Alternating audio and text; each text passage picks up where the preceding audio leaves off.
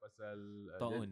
uh, taun. Mm-mm. Jadi memang uh, taun ini secara uh, apa tu dalam bahasa Arab atau istilah Hmm. bahasa Arab taun ni apa saja penyakit yang menyebabkan kematian yang banyak. Sebagaimana dalam hadis itulah Nabi SAW kata mawatan, kematian-kematian yang yang banyak. Banyak. Dan dikatakan bahawa dalam uh, apa tu taun amwas itu yang berlaku tu banyak sahabat-sahabat yang meninggal.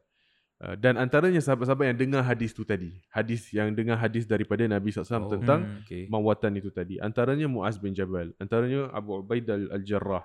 Ini semua sahabat-sahabat besar yang yang meninggal. Ya kan? Sewaktu uh, apa tu wabak tahun tersebut. Mm-mm. Uh, so wabak ni bukan saja berlaku pada orang kata tu uh, pada orang yang bukan Islam ke, Atau pada orang ke, yang zalim ke, zalim. pada orang Cina saja ke. Hmm. Tidak. Wabak ni boleh berlaku pada bila-bila bila-bila masa. Semua orang Dan kena, pernah eh. terjadi kepada Dan pernah- umat Islam. dan pernah terjadi pada umat Islam Hmm. dan pernah terjadi kepada para sahabat yang mana para sahabat meninggal. Hmm. apabila wabak tersebut ber, berlaku ha, berlaku. kan Mm-mm. ha, so sebab itulah dia dia apa tu uh, kena ada preventive measure lah eh, Mm. eh ustaz Nik Betul tak? apa Ustaz? preventive measure dia Preventive measures untuk yang ini ke? Zaman Nabi? Main handphone. Main handphone eh. Preventive measures eh? Ah, silakan Ustaz Anik. kalau uh, zaman uh, ada hadis eh, hadis Nabi yang mengatakan uh, kira Nabi cakap kalau siapa yang uh, tahu uh, de- dekat tempat yang dia tinggal tu ada wabak maka Nabi cakap uh, tak mau keluar. Ah, And, okay. the, the, and Nabi also cakap kalau siapa yang tahu satu negeri yang lain tu ada wabak jangan pergi ke negeri tu. Oh. Uh, jadi itu antara macam preventive measures so Nabi berarti lah zaman berarti dah ada lah hadis Nabi dah cakap lah Ah, tentang Nabi some dah- sort of macam- Ah, preventive measure lah dalam Ah. Islam kan ah, ah. ha. Ah. Tapi kenapa masyarakat kita macam kecoh bila keluar apa tu advisory jangan bersalaman. Oh kecoh, kenapa tak boleh salam? Kenapa agaknya, eh? Mungkin sebab dah Bukankah kita tu- ni orang Islam? Ni sunnah Nabi. Kalau sunnah Nabi kan apa tu uh, sunnah Nabi tu kan bersalaman tu sunnah Nabi. Mm-mm. Uh, kenapa kita takut? Uh, Dah bila biasa sunnah tu kot, insya-Allah tak ada apa-apa. Kita amalkan sunnah Yes. tak ada apa-apa. Selamat eh, selamat eh. Ah, Hmm. kan? Yakin, Ah. yakin, eh. Yakin. Yakin. Macam mana? Apa apa jawapan Ustaz Anik? Ah. Kira tu maybe sebab uh, orang biasa lah. Dah biasa sangat. Kira adat dah jadi Tradi- adat. tradisi kan, ya, tradisi. Ke ataupun mungkin salah faham terhadap konsep Islam tu sendiri. Ah, ah, Maksudnya seolah-olah macam dalam Islam ni tak ada yang namanya prevention is better than cure. Oh, Ah, mungkin kan. so mungkin dia lah. rasa Ah. macam oh dalam Islam ni sem- apa tu uh, kita kita tak tak Semuanya payah usaha. lah. Semuanya datang daripada langit. Mm-mm.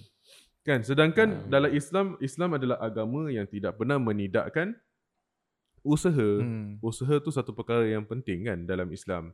In fact kalau kita cakap pasal konsep tawakal sekalipun uh, Nabi SAW pernah lah. didatangi oleh sahabat yang Ha. bawa kambing dia dan Bukan kambing, sahabat, keledai kan? eh uh, sorry unta dia. Unta. Unta dia dibawa unta dan dan dia tanya kepada Rasulullah ya Rasulullah aku ada unta ni adakah aku membiarkan dia dan aku bertawakal ataupun aku ikat dia dan aku bertawakal. Hmm. Di mana Nabi SAW jawab bila dengar soalan tu Nabi kata i'kilha wa tawakkal. Mm-mm. Ikatlah dia dan kamu bertawakallah. Mm-mm. Ha, kan? Hmm. So itu konsep tawakal. Maksudnya tawakal ni kita usaha, kita buat apa sedaya upaya kita untuk uh, mendapatkan apa yang kita inginkan dan kemudian kita serahkan perkara tersebut kepada Betul? Ah. Allah Subhanahu Wa Taala. Kita usaha, kita kata uh, elakkan, kurangkan bersalaman, uh, kurangkan pergi ke tempat-tempat yang crowded. Hmm. Uh, kalau pergi ke masjid Hmm. bawa sejadah sendiri. Uh, Betul. kalau pergi ke masjid pakai telekung sendiri. Ini Betul. semua usaha kita. Usaha Kalau kita. kita dah usaha kena juga Hmm. wal billahi min zalik paling kurang kita telah melakukan apa yang Hmm. diinginkan oleh agama. Kira Kita, kita dah usaha. ada ada that sense of uh, social responsibility. Social responsibility Ah, lah kan. Sebab tu Nabi SAW yang Nabi sebut dalam tadi hadis yang Ustaz Anik sebut tu, Mm-mm. ya fa iza waqa'a bi ardin wa antum biha fala takhruju minha bila bila ianya berada pada negara yang kamu ada pada je maka ka- jangan kamu keluar. Mm-mm. Maksudnya kalau dia berlaku di negara kita, kita jangan pergi negara orang lain bawa Hmm. wabak tu pergi negara Orang, orang. lain. Hmm. Ah, kan? Dan kalau dia berlaku di negara orang lain jangan Tak masuk. Lepas tu kan. nanti ah. infected bawa keluar kan. Mm-mm. So this is all what you call tadi? Apa word tadi? apa dia? social responsibility. Social responsibility. Ah, Yes, kan tanggungjawab civic dan Yes. tanggungjawab sosial kita lah. Ah, dan ini ini ada di dalam Islam dan Nabi SAW pun dah pernah jelaskan ya di zaman Oh, uh, baginda SAW masih Hmm. masih hidup lagi. Ya, so kenapa pula kita hari ini kita gunakan Islam untuk reject Untuk reject preventive semua. measure. Hmm. Ah, Ah, ni semua government punya. Ni semua government. Ada agenda gitu. Ni semua agenda. Ah. ah, ni memang sengaja tak nak orang Islam salam-salaman. Ah. Kan? Kan ni memang sunnah. sengaja orang tak nak orang Islam solat dekat masjid. Ah. Ah, Anak-anak ini- kita nanti lupa semua tentang Ni memang salaman. masjid pelokek tak nak kita pakai telekong lah contohnya kan. Nanti nak kena cuci dia orang dia orang sukalah sekarang ni masjid dah tak payah cuci telekong. Tak eh, ini Experience, ini eh. ini semua adalah uh, apa tu tak benar lah dan apa yang kita inginkan ialah at the end of the day kita lakukan sedaya upaya kita supaya penyakit-penyakit ini tidak me merebak kan. Nah, itu. Jadi kita orang Islam kita mesti yang paling uh, maksudnya yang paling berhati-hati, ons yang lah. paling on, Ah. yang paling jaga kerana ini adalah yang diajarkan oleh Nabi kita SAW. Hmm. Hmm. kan?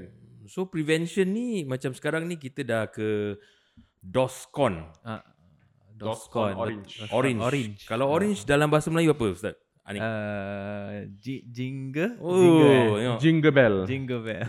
Jingle bell.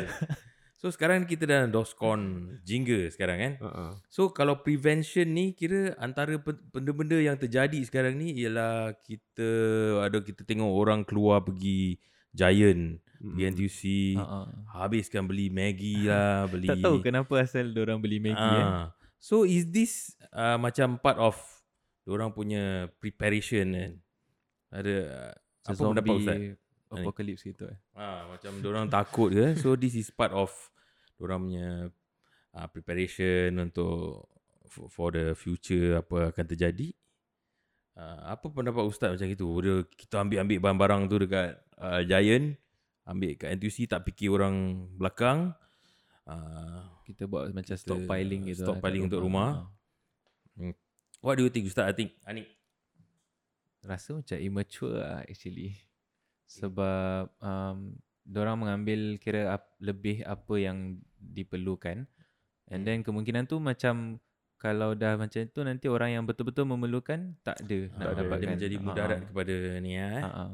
Kita tak ingat orang belakang lah sebab kata orang kira belakang. Melayu, orang Melayu kita. Hmm. Ah. Apa Okey. pendapat Ah, Al-Fadil Al-Fadil? Ustaz. Fadil.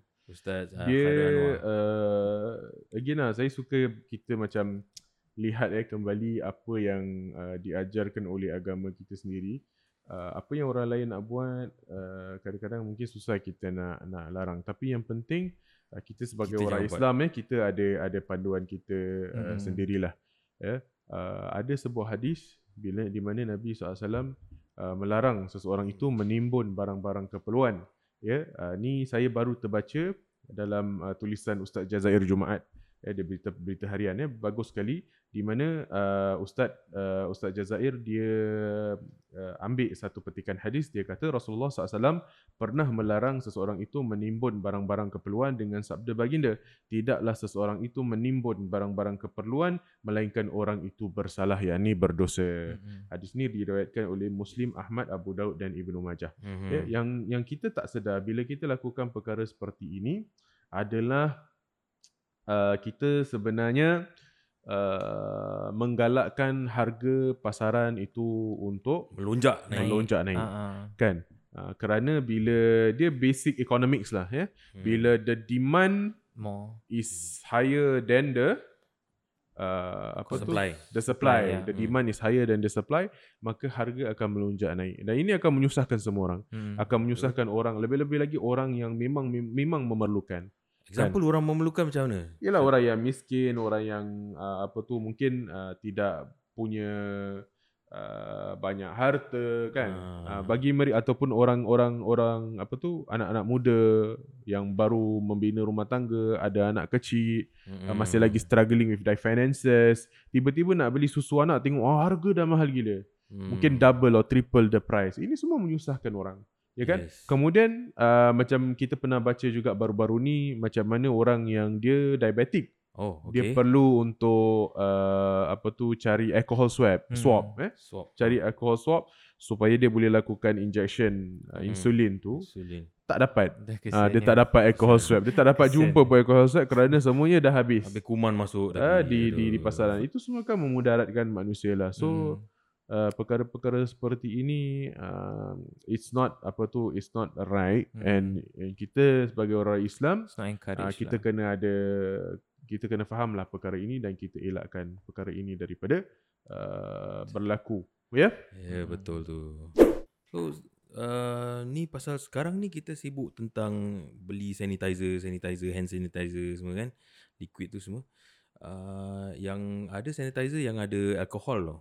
Mm-mm. Uh, so, macam mana pendapat Ustaz ni tentang sanitizer yang ada alkohol ni? Boleh tak kita pakai uh, kalau kita ada wuduk ke ataupun sebelum kita uh, ada wuduk kita pakai baru kita ambil wuduk ke ataupun kita kena bersihkan. Apa pendapat Ustaz tentang perkara ni Ustaz? Ustaz Anik. Alamak, asal saya eh. saya Ustaz, tak apa Ustaz. Ustaz jawab. Silakan Ustaz. Ustaz lagi Arif. Ini bagi saya seorang yang doif lah Ustaz. Doif. Doif. Eh, Doif tu apa? Doif tu macam miskin kan? Miskin Taklah doif tu lemah. lemah agama. Ah, mana awak lemah? Lemah tentang agama. Oh, lemah tentang agama. Saya, setahu saya kalau alkohol ni untuk minum je. Hmm? Dia Ah, haram untuk minum je. Dia uh, okay. Dia So ada sebenarnya types apa apa yang apa sebenarnya yang yang najis? Hmm. Dalam Al-Quran Allah Taala sebutkan tentang khamar dan khamar itu dianggap sebagai najis Hmm. kan ataupun Khamar tu apa? ataupun khamar uh, Wine. khamar ah, itulah sebab tu khamar tu apa Ah. kan khamar tu apa uh, so uh, dalam Al-Quran khamar disebutkan sebagai najis khamar ini kalau kita terjemahkan kepada bahasa kita adalah uh, kalau kalau orang kadang orang faham khamar ni apa saja yang uh, Memabukkan. alkohol Hmm. Oh, apa saja yang alkohol pasal apa Hmm. pasal dia Hmm. faham bahawa uh, kalau kalau ada alkohol mesti memabukkan Betul. which is not true hari Hmm. ni kerana kita dah tahu ada alkohol Ah. memabukkan ah. ada alkohol membunuh Alamak. Okay. mana ada orang boleh minum minum tak semua alkohol itu boleh diminum Betul. dan Ah. alkohol yang boleh diminum yang memabukkan ya itulah yang dipanggil sebagai intoxicant dan uh, uh, itulah yang ada di dalam Pasaran. uh, khamar yang ada dalam ada Hmm. dalam wine Hmm. ada dalam champagne dan Hmm. lain sebagainya Okey. Uh, so uh, jadi di sini ulama berbeza pendapat adakah uh, setiap alkohol itu adalah najis kalau katakan ya alkohol itu tidak memabukkan dan ianya tidak boleh dikonsum dan hanya diguna pakai di dalam perfume Hmm, hanya hmm. diguna pakai di dalam sanitizer dan sebagainya Hmm. So, adakah alkohol seperti ini dianggap sebagai uh, uh, najis juga? Hmm. Maka ulama berbeza pendapat. Dan yang ada yang pernah saya baca uh, mutaakhir ialah uh, fatwa daripada Darul Ifta Al-Masriyah ya uh, iaitu um, uh, apa tu badan yang mengeluarkan fatwa di Mesir Hmm. uh, mereka mengatakan bahawa ianya bukanlah uh, najis, Najis. Hmm. Selagi mana alkohol tersebut bukanlah is not for consumption Hmm. as long as it Ah, is not okay. for consum- consumption. Saya tak pasti secara uh, scientific tapi kalau tak silap saya lah ni saya pernah terbaca. Kalau saya salah betulkan ya uh, dia ada dia ada cetyl dengan ethyl. Dan ethyl ini adalah yang digunakan di dalam intoxicant uh, in, uh, apa tu drinks lah. Hmm. Dan cetyl ini adalah yang digunakan uh, uh, eh ke yang terbalik eh? Terbalik Ah, ah. tahu. Terbalik eh? Rasa terbalik. Eh, ya ke? Sebab yang dalam alkohol yang dalam perfume tu orang panggil ethanol. Ethanol lah. Ah, So, so mungkin ethyl ethyl. lah. Mungkin ethyl tu yang dalam dalam dalam perfume dan sebagainya. Ah, Uh, dan uh, cetyl tu ialah yang yang Intoxicants, kita eh? intoxicant yang diminum Hmm. dan sebagainya lah. Hmm. Uh, so kalau kalau uh, secara umumnya uh, memang dia tak boleh ada that cross mix lah. Uh, pasal satu boleh konsum, satu tak boleh konsum. mm-mm. Uh, so so dekat sini wallahu alam bisawab saya lebih cenderung dengan pendapat mereka yang Faham. dan pendapat ni adalah antara pendapat uh, apa tu uh, Darul Ifta Al-Masriyah juga uh, dan juga ini pendapat sebahagian ulama di Arab Saudi pun dan uh, saya tak pasti negara-negara yang lain Uh, tapi yang jelas uh, kita kena bezakan mana yang untuk consumption. Kalau untuk consumption kita ambil uh, apa tu tiger beer Hmm. kita tuang dalam minyak atar. kita Hmm. pakai. Ah, tu tak boleh, tu najis. Okay. Ya kan? Tapi kalau memang minyak itu, minyak wangi itu ada alkohol yang mana alkoholnya untuk dia kenapa ada Melambat. alkoholnya dalam dalam perfume? Kenapa eh? Untuk mungkin melambatkan uh, kehilangan wangi tu. Ya. Ya. Betul kan ni? Uh, itu saya dengar-dengar lah. Orang dengar dengar. itulah. Saya saya pula dengar sebenarnya dia supaya cepat kering ke apa ke something like that lah. Ah. I don't know lah. But whatever it is, uh, itu adalah satu jenis alkohol yang lain. Dia berbeza dengan khamar yang Allah Ta'ala sebut di dalam Al-Quran. So kalau yang bangsa taruh dekat atas makanan tu, yang terus keluarkan api tu. Itu jenis yang boleh consume lah. Itu yang tak boleh. Itu Ah. najis. Even Ah. for demonstration terbakar ke apa tak boleh eh. Danger lah. Lebih baik tak payah. Okay, this morning pun saya ada dengar radio tau. Radio eh, saya ada Dengar radio. radio. eh. Ha, dia ceritakan pasal uh, all these front frontliners during this Wuhan punya uh, this core crisis lah. core, of uh, crisis. this crisis lah eh. Uh, antaranya yang terjadi sekarang dekat Singapura ni, uh, these frontliners ada macam diorang nak pergi kerja, Hmm. diorang nak naik Grab, Hmm. Grab tak nak ambil tau. Pasal diorang nak pergi kerja, pergi hospital. Hmm. Ha, so uh, Grab tak nak ambil. Then ada juga yang uh, bila dia pakai baju uniform uh, ambulance tu, Ha. nak pergi beli makan kat hawker center, hawker center tak nak tak nak tak nak sediakan lah. So orang lain belikan then pass to them macam gitu tau. Hmm. Then dekat ada juga benda-benda macam uh, story-story yang uh, Saya ada baca juga dekat uh, orang hantar makanan tu hospital. Ha. Kan hantar makanan tu Lunch. hospital untuk kasih uh, nurses and doctors semua macam itu. Orang So- takut lah. Ah, uh, but Ustaz ada komen sikit tentang these frontliners ni sekarang ni. Uh, diorang punya Ya, Ustaz kira Anik macam jihad tak ni? Komen sikit. kira macam jihad tak eh? Ustaz Anik, Jihad eh? sikit. Uh, komen sikit lah pasal Ha. ni. Oh, uh, kira actually kita tak sepatutnya treat orang macam gitulah sebab Hmm. orang pun ada family to go back to. Hmm. Orang ada family orang nak return to. And dorang lah yang kira kita punya uh, defense lah against uh, wabak kira hmm. Wuhan ni. Jadi instead of maybe kita orang takut ataupun kita macam orang kata buddy lah, buddy dengan orang, Hmm. Then uh, instead kita should actually appreciate them lah and really thank them for orang punya kira service and orang punya sacrifices. Uh, sebab saya dengar ada saya baca kat Twitter ada uh, ada uh, dia pernah naik lift Hmm. lepas tu ada ada orang lah kat dalam dengan dia. Hmm. Lepas tu orang tu marah dia uh, sebab dia kenapa dia Naik lift dengan naik dia lift tu. dengan dia. Uh, uh. Lepas tu dia Ah. suruh yang Serious si ah? dia ni pergi balik country dia. Ada pun ada pun anak-anak dia orang pun dia orang tak beri tak kasih pergi sekolah tau. Hmm. Macam mak kau nurse kan. Kau jangan datang sekolah. Eh, Oh, sedih serious situ. ah? Ha, Macam gitu sekali. sampai eh? gitu sekali. Bapak Saya kau rasa ni doktor. kan. kejahilan lah, kejahilan. lah. Hmm, eh, betul, these are just Ah. ignorance. Like Hmm. like apa tu um, kalau katakanlah kalau benda tu benar-benar wabak tu satu wabak tu dia tak boleh meribak dengan cara macam itu. Betul? Uh, wabak tu dia dia dia satu kemarin kita dah dengar uh, Dr. Janil Putucheri lah eh, dia sebut dekat dalam CNA punya interview bahawa wabak ini is not airborne. Maksudnya dia tak ber, dia tak tersebar melalui uh, just angin, Angin ataupun lah, uh, betul. dia mesti kena ada physical contact either dengan cecair uh, ataupun uh, dengan the person lah secara physically Kalau dia touch muka kalau dia touch muka dia, and all that kan because dia transfer dia by dia by way of apa tu cecair lah sebenarnya eh.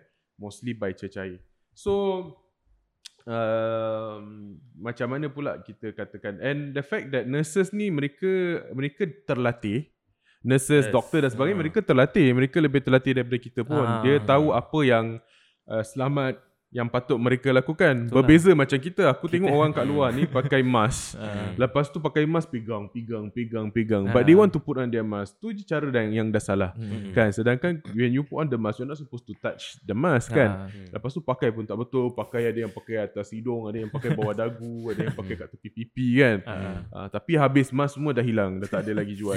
Uh, so they, they, but kita tak tahu you see how to deal with this. But they are they are actually trained and they have better knowledge. And kalau the, the, they are the last person we should be apa tu worried about. Hmm. Ah, patutnya kita worry about ourselves. We worry Ah. about worry about people yang dah dalam keadaan macam gini pun masih lagi tak jaga kebersihan. Betul. Berapa ramai yang masuk toilet keluar kau toilet nunung tak cuci tangan. Hmm. Kan? Yes. Ah, berapa banyak orang yang macam itu. Ah, so then uh, sebenarnya orang yang macam gini yang kita worry. Kan? Hmm. Bukanlah uh, tak sepatutnya Bukan doktor, the nurse dan sebagainya. lah, Not the yang- frontliners not and not the frontliners lah. medical professionals. They're doing lah. a good job lah actually. Ya. And kita kita haraplah kita doakan uh, supaya uh, mereka ini insya-Allah terpelihara dan diberikan kekuatan kesihatan yang baik Hmm. and mereka dapat teruskan usaha Amin. mereka Amin, untuk membantu kita memelihara Singapura daripada terus uh, apa tu di dihantui oleh uh, wabak coronavirus Hmm. ini. Ya Amin. insya-Allah. InsyaAllah. And kita juga kena banyak doa supaya Allah Taala pelihara kita daripada uh, wabak ini terus menular dan terus uh, membawa uh, kerisauan dan kegusaran kepada kita. Amin ya rabbal alamin. Amin.